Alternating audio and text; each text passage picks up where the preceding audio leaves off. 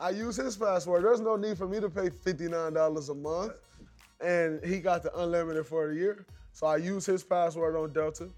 And I share Spotify passwords, Netflix passwords, Pandora pass. I share all that stuff. Like, there's no need for all of us to pay for the same thing, and we can share passwords. Welcome to Kneading Dough, the podcast presented by Uninterrupted and Chase. I'm your host, Andrew Hawkins. My friends call me Hawk. You see, here on Kneading Dough, Uninterrupted C E O Maverick Carter sits down with your favorite athletes to talk about how they learn to manage the life-changing amounts of money that becoming a pro athlete can provide. And that's where I come in. As a former N F L wide receiver and a graduate of Columbia Business School, I'm going to bring you my personal perspective on these lessons from legends. Before we get started with this conversation, featuring the one and only Draymond Green, Kneading Dough, the podcast is presented by Uninterrupted and Chase. New episodes drop every other Tuesday, so be sure you subscribe on Apple Podcasts or wherever you listen to your shows. And now, I couldn't be more excited to welcome Draymond Green to the show. If you know anything about modern basketball, then you already know all about Draymond.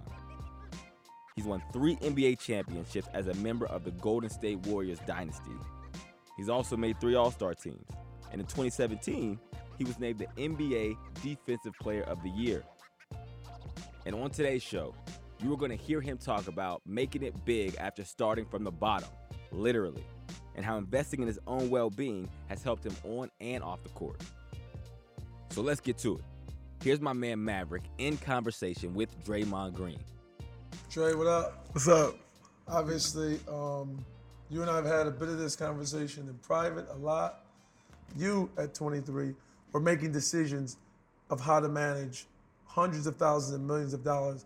What was that like when you first got into the N B A? Man, uh, first off, thanks for having me. Uh, always a pleasure. Um, obviously, we talk a lot, you know, but to do it in this setting is always great also. But, I mean, for me, you know, coming out of coming out of college, I was a second-round pick. Um, so my first year's salary, if I remember correctly, it was eight hundred fifty thousand dollars. Now, in the grand scheme of things, that's a lot of money. Like, to make eight hundred fifty thousand dollars, you're still in the top, what, one percent Absolutely. In America? And so it's a lot of money.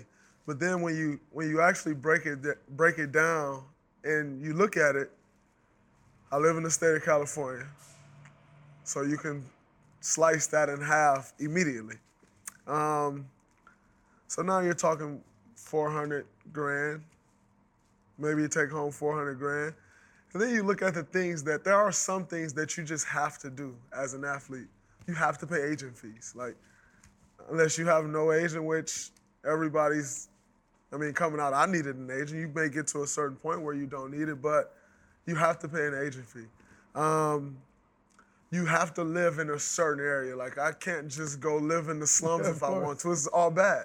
Um, and you have to make sure you have reliable transportation. You know, and, and then, and not to mention, everyone see you in the N B A. I still remember when I was a rookie, um, my niece was sitting at home with my mom and my sister, and she said, "My Uncle Dede rich." How old was she? she? At this time, she was maybe five. Wow. And they asked her, "Why'd you say that? Why you say that?" She said, "Cuz, look at look who he on the T V with. He on T V with all those guys. I know they all got money." But that's the perception of everyone. And so now you're getting calls about, you know, giving money out. You get, everybody wants you to donate to this.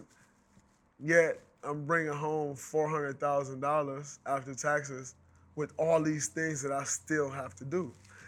And, you know, growing up, my family, we never had much money, so I really didn't know how money worked. And so my first year, I didn't hire a financial advisor. I said, I'm gonna do this on my own. I wanna learn how to pay bills. I wanna learn how money works. And if I screw it up, I screw it up. Because at the end of the day, I'm twenty-two years old. I can't live the rest of my life off this four hundred grand I'm gonna take home anyway, especially after paying rent, which had a two bedroom apartment. It was three thousand dollars a month. It's it's crazy. So I can't live the rest of my life off this anyway, but I can teach myself about money. And then after I hired, you know, um, after that year, I hired a good friend of mine, um, still to work with him to this day, Danny Silman and Compass Management, to take over all the things that I was doing on my own. But I had learned how money worked now. I learned how to pay bills. So I could, when I saw everything, although everything still come to me, I have to approve it, but I knew what I was looking at. As opposed to if I just had them do it from the beginning, it, I think it would have handicapped me. And so I did that, and he saw my bank account, and he said, man, where'd all your money go? I thought I was doing great. I'm like, I'm, I'm doing amazing. I, I thought I had saved up a lot of money. He didn't oh. think so. And I knew every time I got a check, every two weeks, I went and got myself a gift. Whether, it was, do that. whether it was a book bag, nice belts. Something. I, I got myself a gift every two weeks, every time I got a check. And so the way I was doing it was I'm like, okay, once my bank account hit ten thousand dollars, I never wanted to get back under ten. Then once it hit twenty, I never wanted to get. So if I got that bank account before the next two weeks, if it got to twenty-one thousand two dollars, I reached my goal. And then the next two weeks, once I got a it check, was building. I was building up. And the end of the year, I probably had saved a hundred grand. I thought I was doing amazing. He looked at me like I was an idiot. But there was just things that, that's what I didn't understand. Yeah. And I think a lot of guys go through that. You're coming out. Because if you look at it, most guys who make it to the N B A or professional in any sport, I mean, especially, you know, sports that are dominated by black people. Yeah. Um, football, yeah. basketball. Most guys struggled coming up. You, you came from nothing. Yep. And you look at some of the biggest athletes before my time, of my time. I mean, the one exception is probably Kobe, Steph. But you look around, like, Michael Jordan came from nothing. Yep. LeBron James came from nothing. Kevin Durant came from nothing. I came from nothing. Yep. And so when you look at that, you never learned all these things. Of course. And so I think, but yet you'll see a documentary for thirty on thirty for thirty Broke. Yeah. And you see all the things that they say they bought, but nobody's coming out and saying what to do. Exactly. What, no, we're, we're going through school and they're teaching me A squared plus B squared equals C squared. I haven't used that since I got out of grade school. Yeah. But Steve doesn't call that play in the home. Ever. And then your banker doesn't talk about that. I, I, they don't do nothing to the square root. Exactly.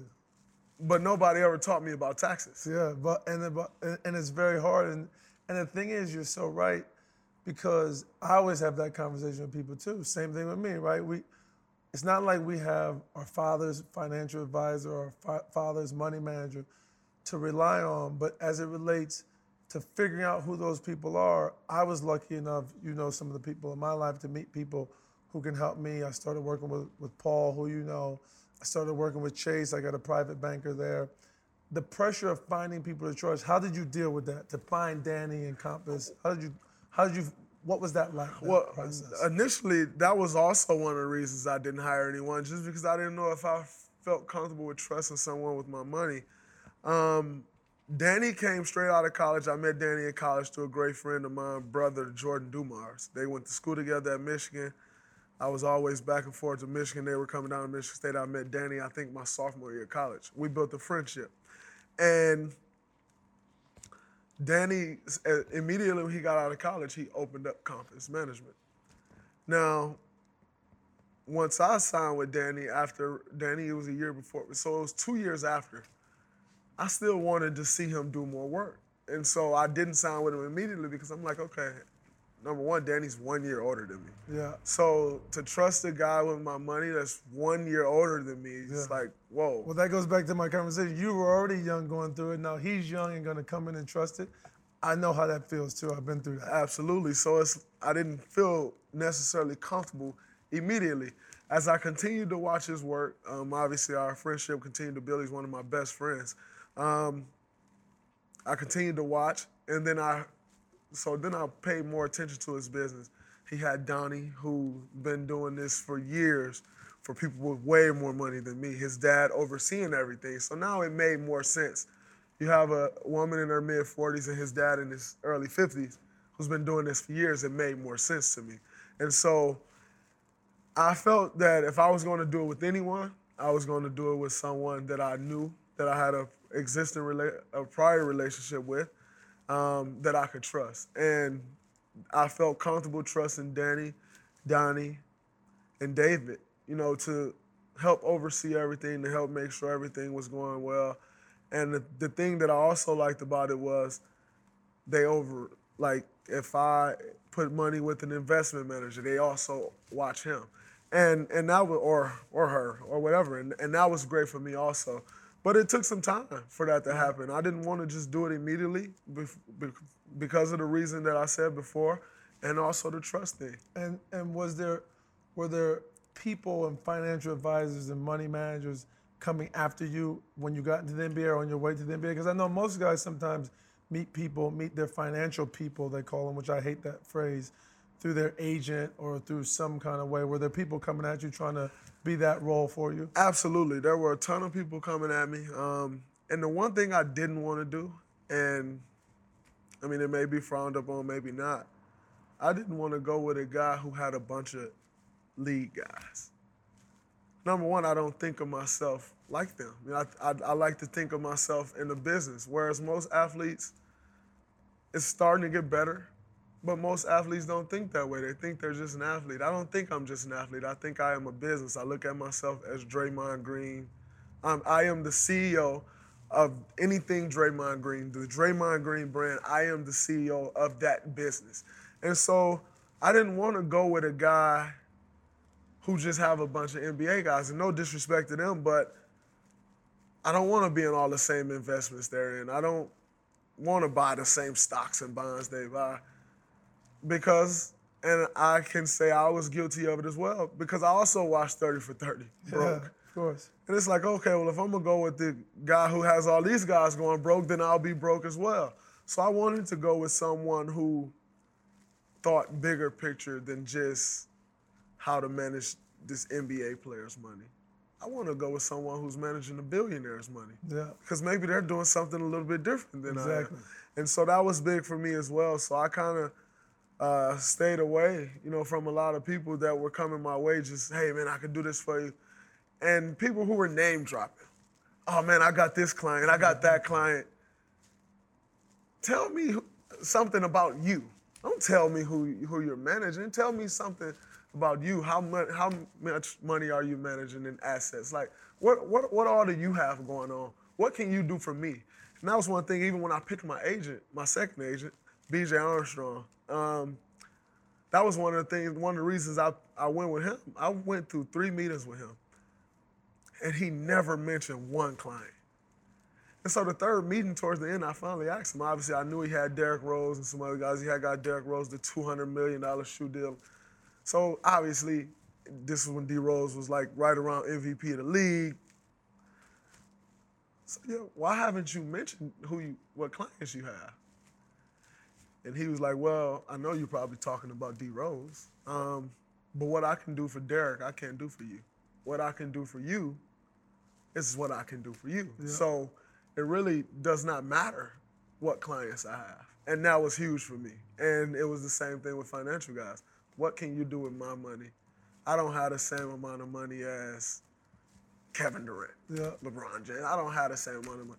So really, I don't really need you to tell me, hey, man, I I manage Kevin Durant's got money. Nothing to do with me. Has, we're in a completely different yeah. bracket. What can you do for me? And that was huge for me. So you uh, you obviously, I think where you and I hit it off and become very conscious of being a businessman, being the C E O of Draymond Incorporated. Where does that come from? Is there is there someone or something you saw, or was it over time that you went, wow, the way that deal or that thing got put together is genius. I'm that's what I want to be like. So I've I've watched a lot of stuff over time, um, and it can go back to when I was a kid. You know, my mom used to braid hair, um, work in a hotel, work in a school, and so it started with a hustler's mentality. You know, of course, and what can I do to better myself? You know, so it's, it all started there. And then, you know, um, as I grew up, I fell in love with real estate. Now, I fell in love with real estate. A great friend of my mom, Tim, used to take me to his rental properties. And I would go there. I would help him do a few things at the homes. And man, he was living a great life. I said, wow. I want to own some homes. I want to do some of that. And so I fell in love with that. And then, obviously, I always wanted to be a basketball player. And so you start to watch people over the course of time in the game of basketball. And you figure out who's doing it well and who's not. There's some big-time names doing it well, really well. And, and as we know, there's some big-time names that's not doing it so well. And um, so I try to watch the ones who are doing it well. And having great people in my corner to keep guiding me the right way and show me exactly where I'm trying to get, having great mentors like yourself, like a Peter Guber, like a Steve Ross, like a Danny Silman, like a Shamath, to continue to show me the right way to go and how I want to do what I'm trying to do with myself is key. You know, I can aspire to be all I want, but if you you don't know how to get there, you just don't know how to get there. Of course. You can be trying to take all the right steps and every one of them is wrong. And um, so I've had great people to lean on to continue to show me how do I get to where I'm trying to go. And I'm still not there yet, but I'm moving in the right direction. Um, each and every day I continue to try to get better. And as we know, like you said, our lives are flipped.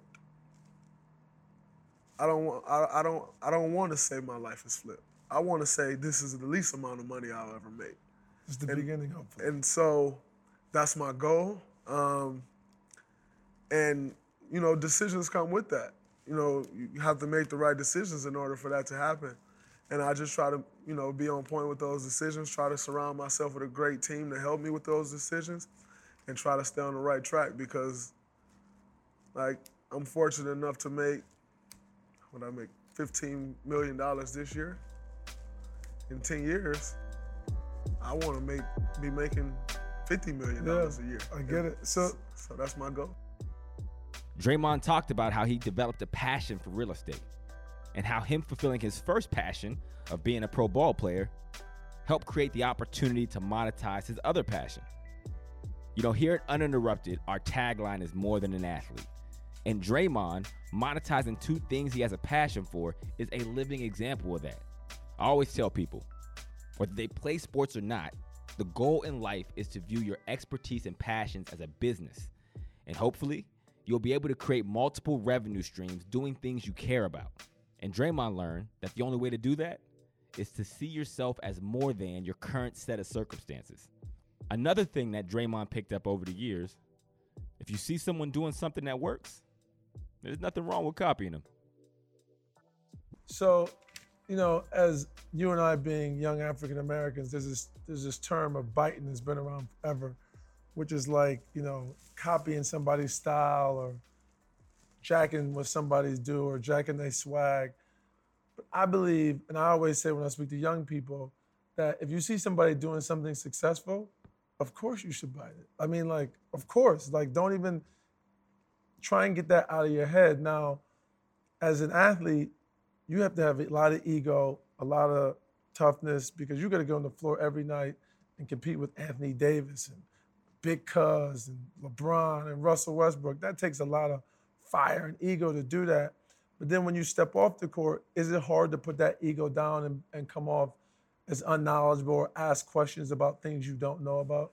Well, not for me. And there is... a couple reasons why. Um, one reason is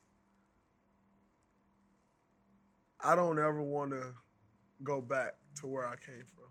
And not in the sense of obviously go back to my hometown. I mean go back to the lifestyle that I grew up with. As much as my mom and my dad did to make sure I had a great life and to make sure every need that I had was met, times were still hard, you know, and so I never want to experience that again. I never want my kids to experience that again. Um, and my dad used to always tell me growing up, ask questions, ask, do this and do that. So I thought my dad was amazing, you know, and obviously I just still think he is, but with the job that he worked, I thought, like, he worked at Fabiano Brothers. I would work there and lift, move beer on forklifts. I thought it was so cool, and he taught me that that wasn't. Well, in order to not be afraid to ask those questions, you have to be comfortable with yourself. one hundred percent. Comfortable in your own skin. And I'm comfortable enough with myself to say, LeBron James is, when we look at our era, and I don't know much about the way Michael Jordan lived or so-and-so. When we look at our era, the guys who've done it the right way, the best, in building a business around themselves, um, never getting hurt, all these things. At the top of that list is Bron. And I don't say that because you're sitting here. I don't say that for any other reason, but he's at the top of that list. And when you look at it and having a relationship with him, with you, and you actually see how much time he put into his body, yeah. how much money he puts into his body, how much time he put into stuff off the court, the team he surrounded himself with, you understand why it worked. You understand why he don't get hurt, you know? So I'm not afraid to say, all right, he got a chef. Going to hire me yeah. a chef. And that's important. That's important to think about. That's my point. You know what I mean? You got to try and kick his ass. But then you look at it and go, but I want to, I got to steal some of his stuff too, some of his sauces to put in my thing too. And also, as you talk about getting a chef and the amount of money he puts into his body, that brings me to another topic too, because as you said, your body has drastically changed from last year, mm-hmm. definitely from three or four years ago. I always talk about it as an athlete. It's very tough, two things, to go from, you go from, like you said, zero to having nothing to making a million dollars or half a million dollars, eight hundred thousand. That's a hell of a jump. That's a big, big jump. But there's actually, you've now took another jump. So you went from making eight hundred grand to now you make sixteen million a year. And, and life has changed for you. And that jump, what's the changes that you've made through that jump? Because you now make more money. Um, I've hired a personal assistant, uh, which has helped me so much. Uh, it's only been a couple weeks now, but I didn't realize how much stuff I really had going on in my days. And now that, you know, he handles, you know, scheduling things and Uh, making sure I'm on top of my emails and getting back on this call and on this investment call. And I didn't realize how much stuff I had going on. So it's freed my mind up. It's freed a lot of time up, with especially my son being born. Just being able to spend time with him and not think about much. You know, it's helped with that stuff. Hiring a chef. Um, that's probably been the best investment I've made in my life. I feel so much better on the floor um, on a daily basis. I don't get as sore as I used to be. That's amazing. Um, even if I have a cheat day with food, I've ate so good the rest of the week that if I have a cheat day, man, I would get on the court the next day and feel so heavy, feel like I couldn't move. I don't even feel heavy the next day. I mean, it's that's been, you know, huge, huge for me. Um, I can't express how huge that's been. I hired a nutritionist to work alongside the chef to let him know what meals are good for me. She she texts me on the road, hey, these this this is what you should be eating. It should be the size of your hand. That's the portion that you should have. Um, and help me with all these things. Hey, these snacks. Before shoot around, you're not getting breakfast. So have these these little bars with you or these snacks where it's like organic chicken, like beef jerky, but yeah. it's, um, it's by Epic, I think it is. The, um, that's been incredible for me. So just really adding those pieces into my life. And those changed. All came with your jump in money. Absolutely. And did you get those from watching other people do it or hearing what other people were doing? Absolutely. Um, definitely watching what other people are doing. Um, I'll tell you one thing that helped me a lot this summer was U S A. Um, I learned quite a bit of stuff from Melo. Uh, and how he was operating his stuff, how he moved around. I learned from Kyrie, a guy who was younger than me, But who's he learning from?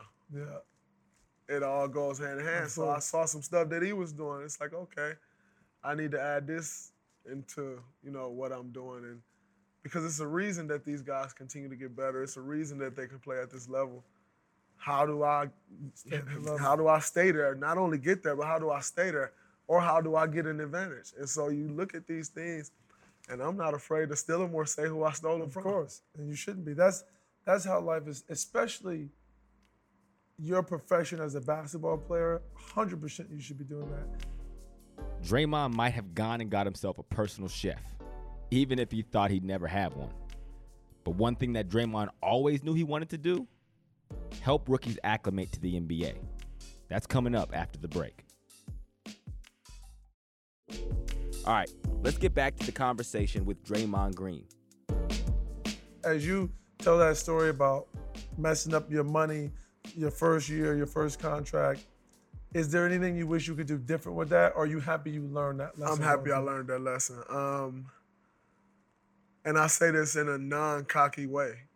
But say if I saved an extra one hundred thousand dollars that year, so, or an extra one hundred fifty thousand dollars that year, um, it still wouldn't change my life today. Yeah. It would not affect me at all. And so to s- say I hired someone and I did save it the right way that year, I wouldn't know what I know now. So I'm happy I made that mistake. I'm happy I did it the way I did it, because I learned so much from that mistake. It's just like a basketball game. You never go back. You can win ten games in a row during the season.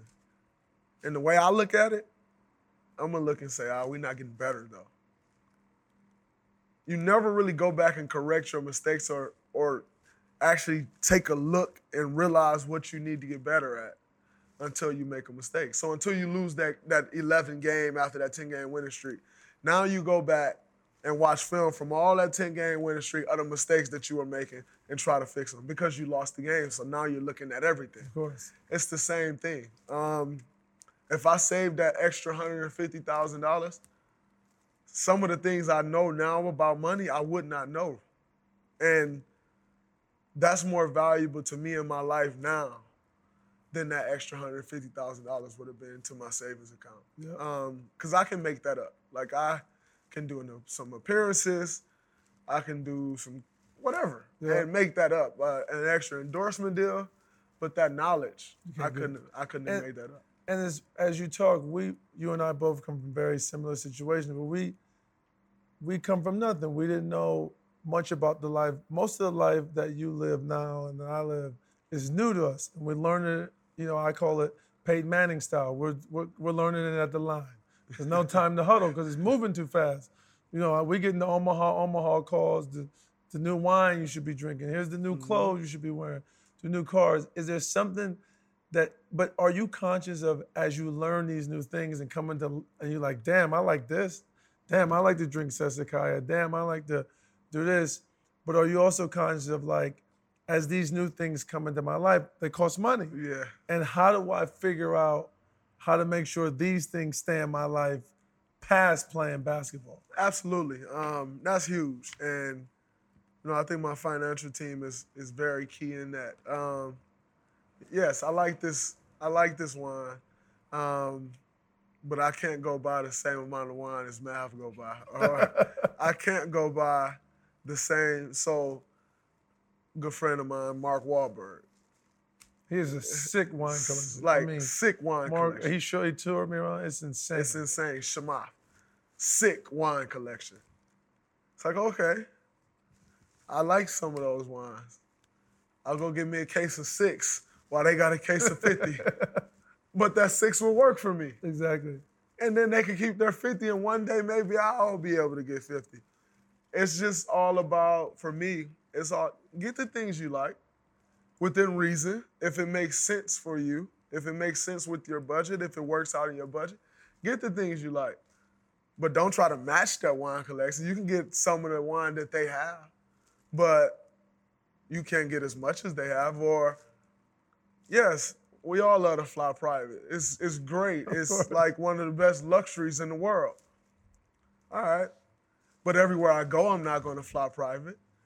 Take a couple fly- private trips a year, two, three trips a year, working in the budget, and it works out. It's like, obviously you spent the money, but in relative to your budget, it's like you didn't spend the money because your budget, you're still on track to never go broke till you're ninety years old. Exactly. And, and you, you, and you know that, that budget, and you've thought about that. Absolutely. And isn't it amazing that as you make more money, it's like you just mentioned Shamath's wine collection and Mark Wahlberg's wine collection, and I have a wine collection, and you you have an amazing wine collection, you're a massive one, that as people make money, they start to like the same things. Is there one thing that you saw that you were like, oh, I'm never gonna like that, that thing, that thing, ah, oh, that's that's corny, or I'm not gonna like that. And then you got money, you're like, no, actually, I see why they all like that. Is there a thing like that for you? A couple things. One is wine. Exactly. Like, I don't drink wine, that's not for me. And continue to grow and I'll try red wine once and like, ah, it's not for me, I don't like the taste. And you try it again, ah.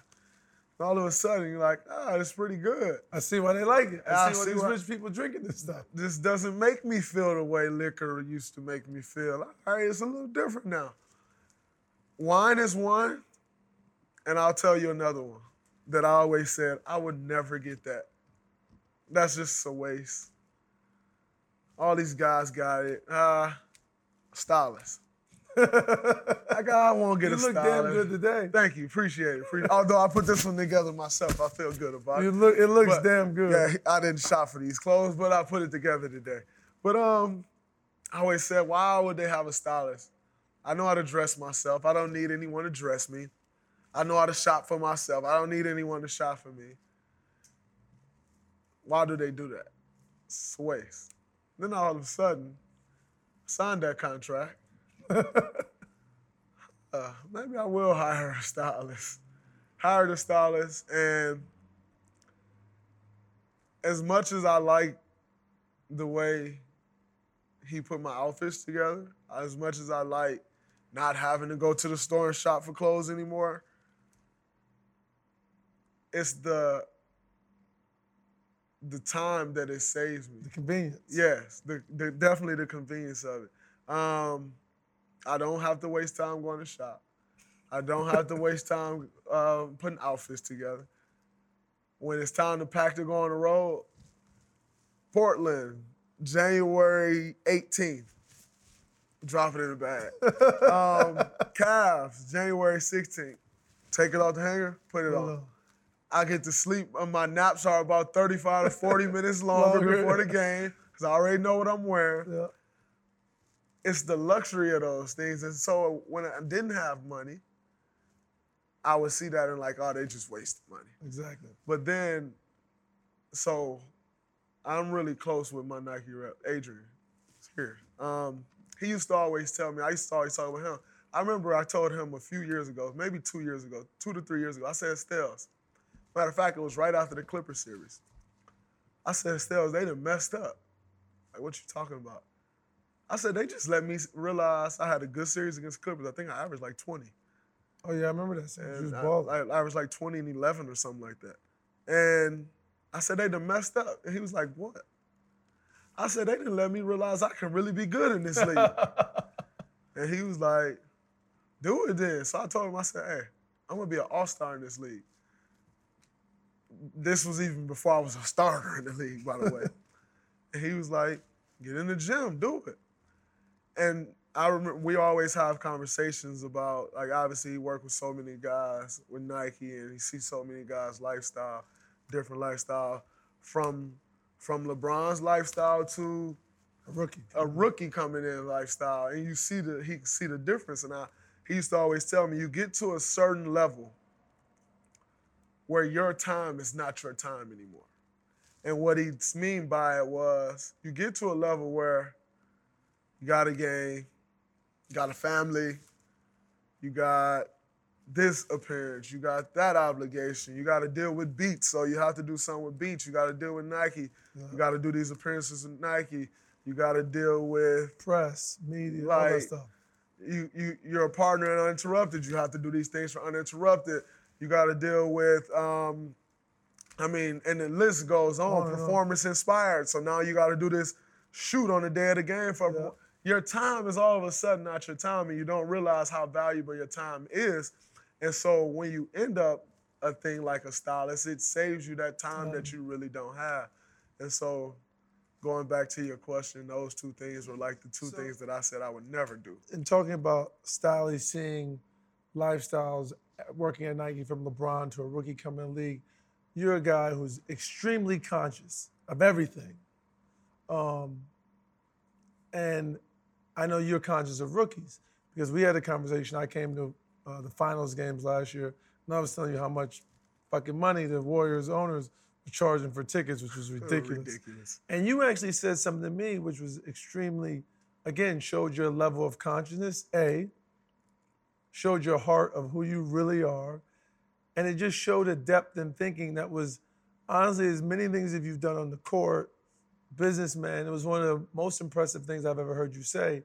You said, Mav, I agree. In fact, I was telling them, guys, to the ownership of the team, guys, you got to think about the fact that there's players, because they make you guys pay for the tickets, there's players on this team who are second-round draft picks, which I used to be, and you were talking to the to the, to the management of the, of the club. Guys, those guys can't afford, this is the N B A Finals. Of course they want to bring their family. They can't afford eight or ten tickets. I don't even want to, you were saying to, about yourself, I don't even want to pay for them. That level of consciousness, I thought, was one of the most impressive things I've ever heard you say on out of all the smart things I've seen you done, you. basketball or non-basketball. But as it relates to that, and Stiley talking about LeBron and a rookie, and as it relates to money and things you do, now you like wine, you got a stylist, you got a chef. Two questions. Are you conscious of rookies who now enter your locker room and see you, Katie, Steph, Clay? You guys are all really rich guys doing things that they probably can't do. You guys probably pull up to practice in the newest cars, you two, three different cars and drivers. But now you got rookies in the locker room. And then do you remember when you were a rookie, what it was like to like, is that pressure on you like, damn, the, the older guys got these cars and I should be driving this car and I need to get this. Is that, was that pressure on you as a rookie?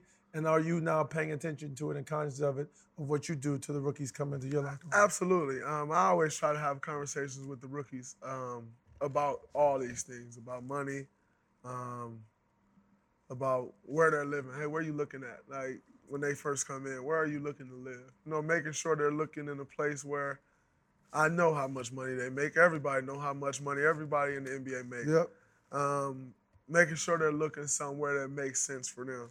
Uh, making, I always tell them, you know, you build relationships and you're in a position, I've been here now for four or five, this is my fifth year.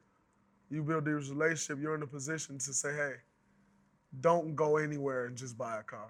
I have a guy for you that's going to give you the best deal, that's go- not going to rip you off, not charge you to upcharge. He's going to charge you a good price, pretty much what he paid for the car, because it's more so based on a relationship with me to just take care of you. He ain't trying to make a dollar off you. Exactly. And um, so I try to do all those things to help them out. I always, you know, try to, if you have a question about anything, um, about an agent, about financial guys, about anything, ask. And so I always um, try to be an open book with those guys.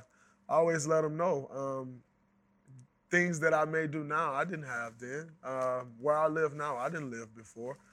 The car I drive now, I didn't drive that then. I bought a used Range Rover. I actually bought my first car from Jared Jack when I first got in the league. A Range Rover that he had, I just bought it from him.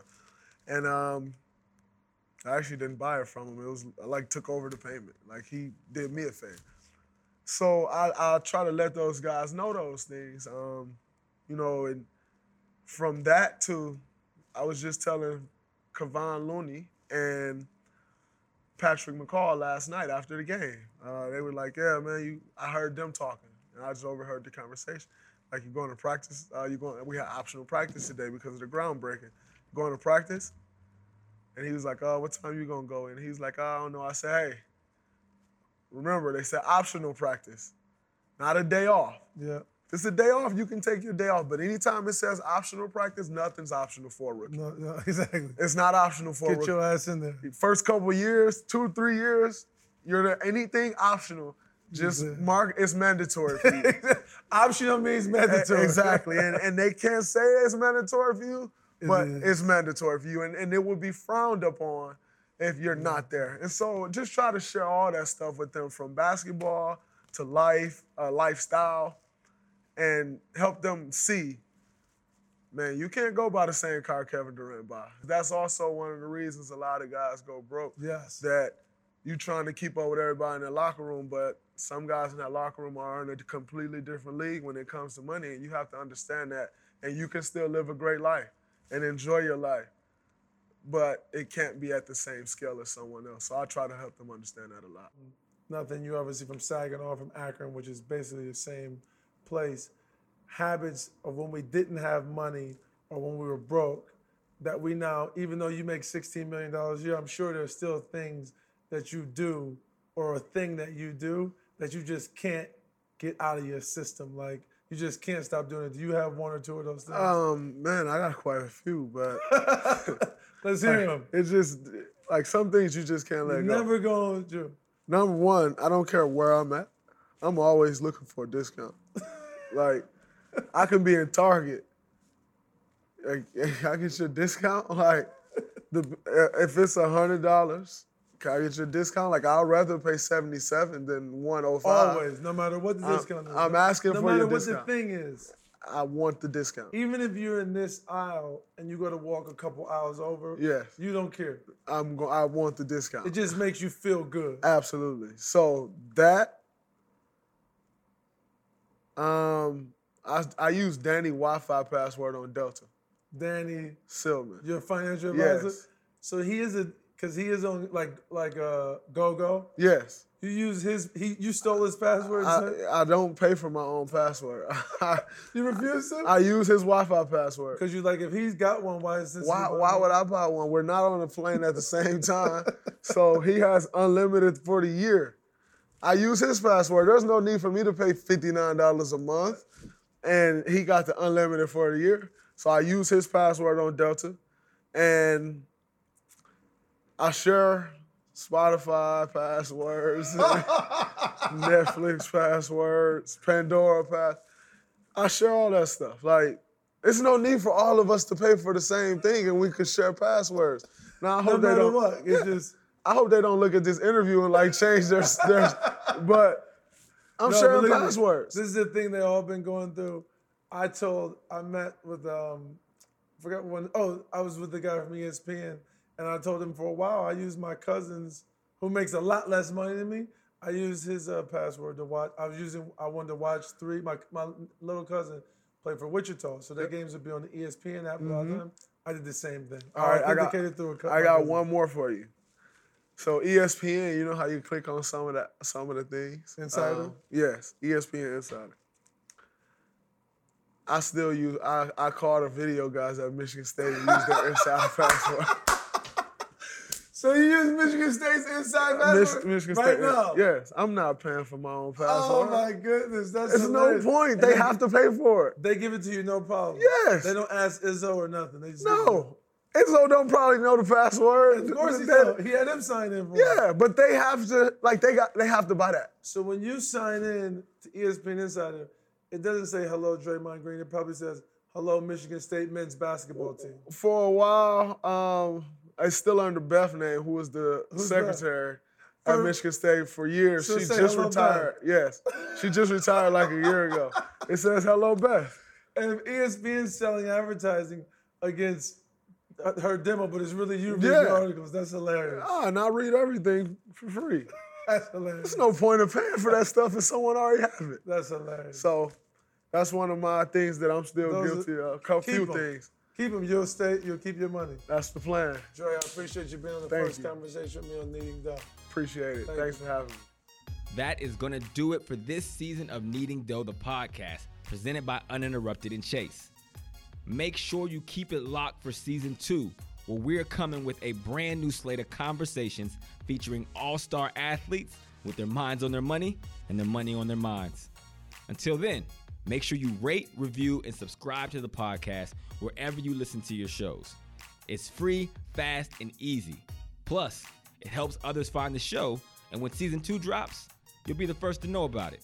Thanks again to our partners for this show, Chase. Head over to chase dot com to see what Chase has to offer.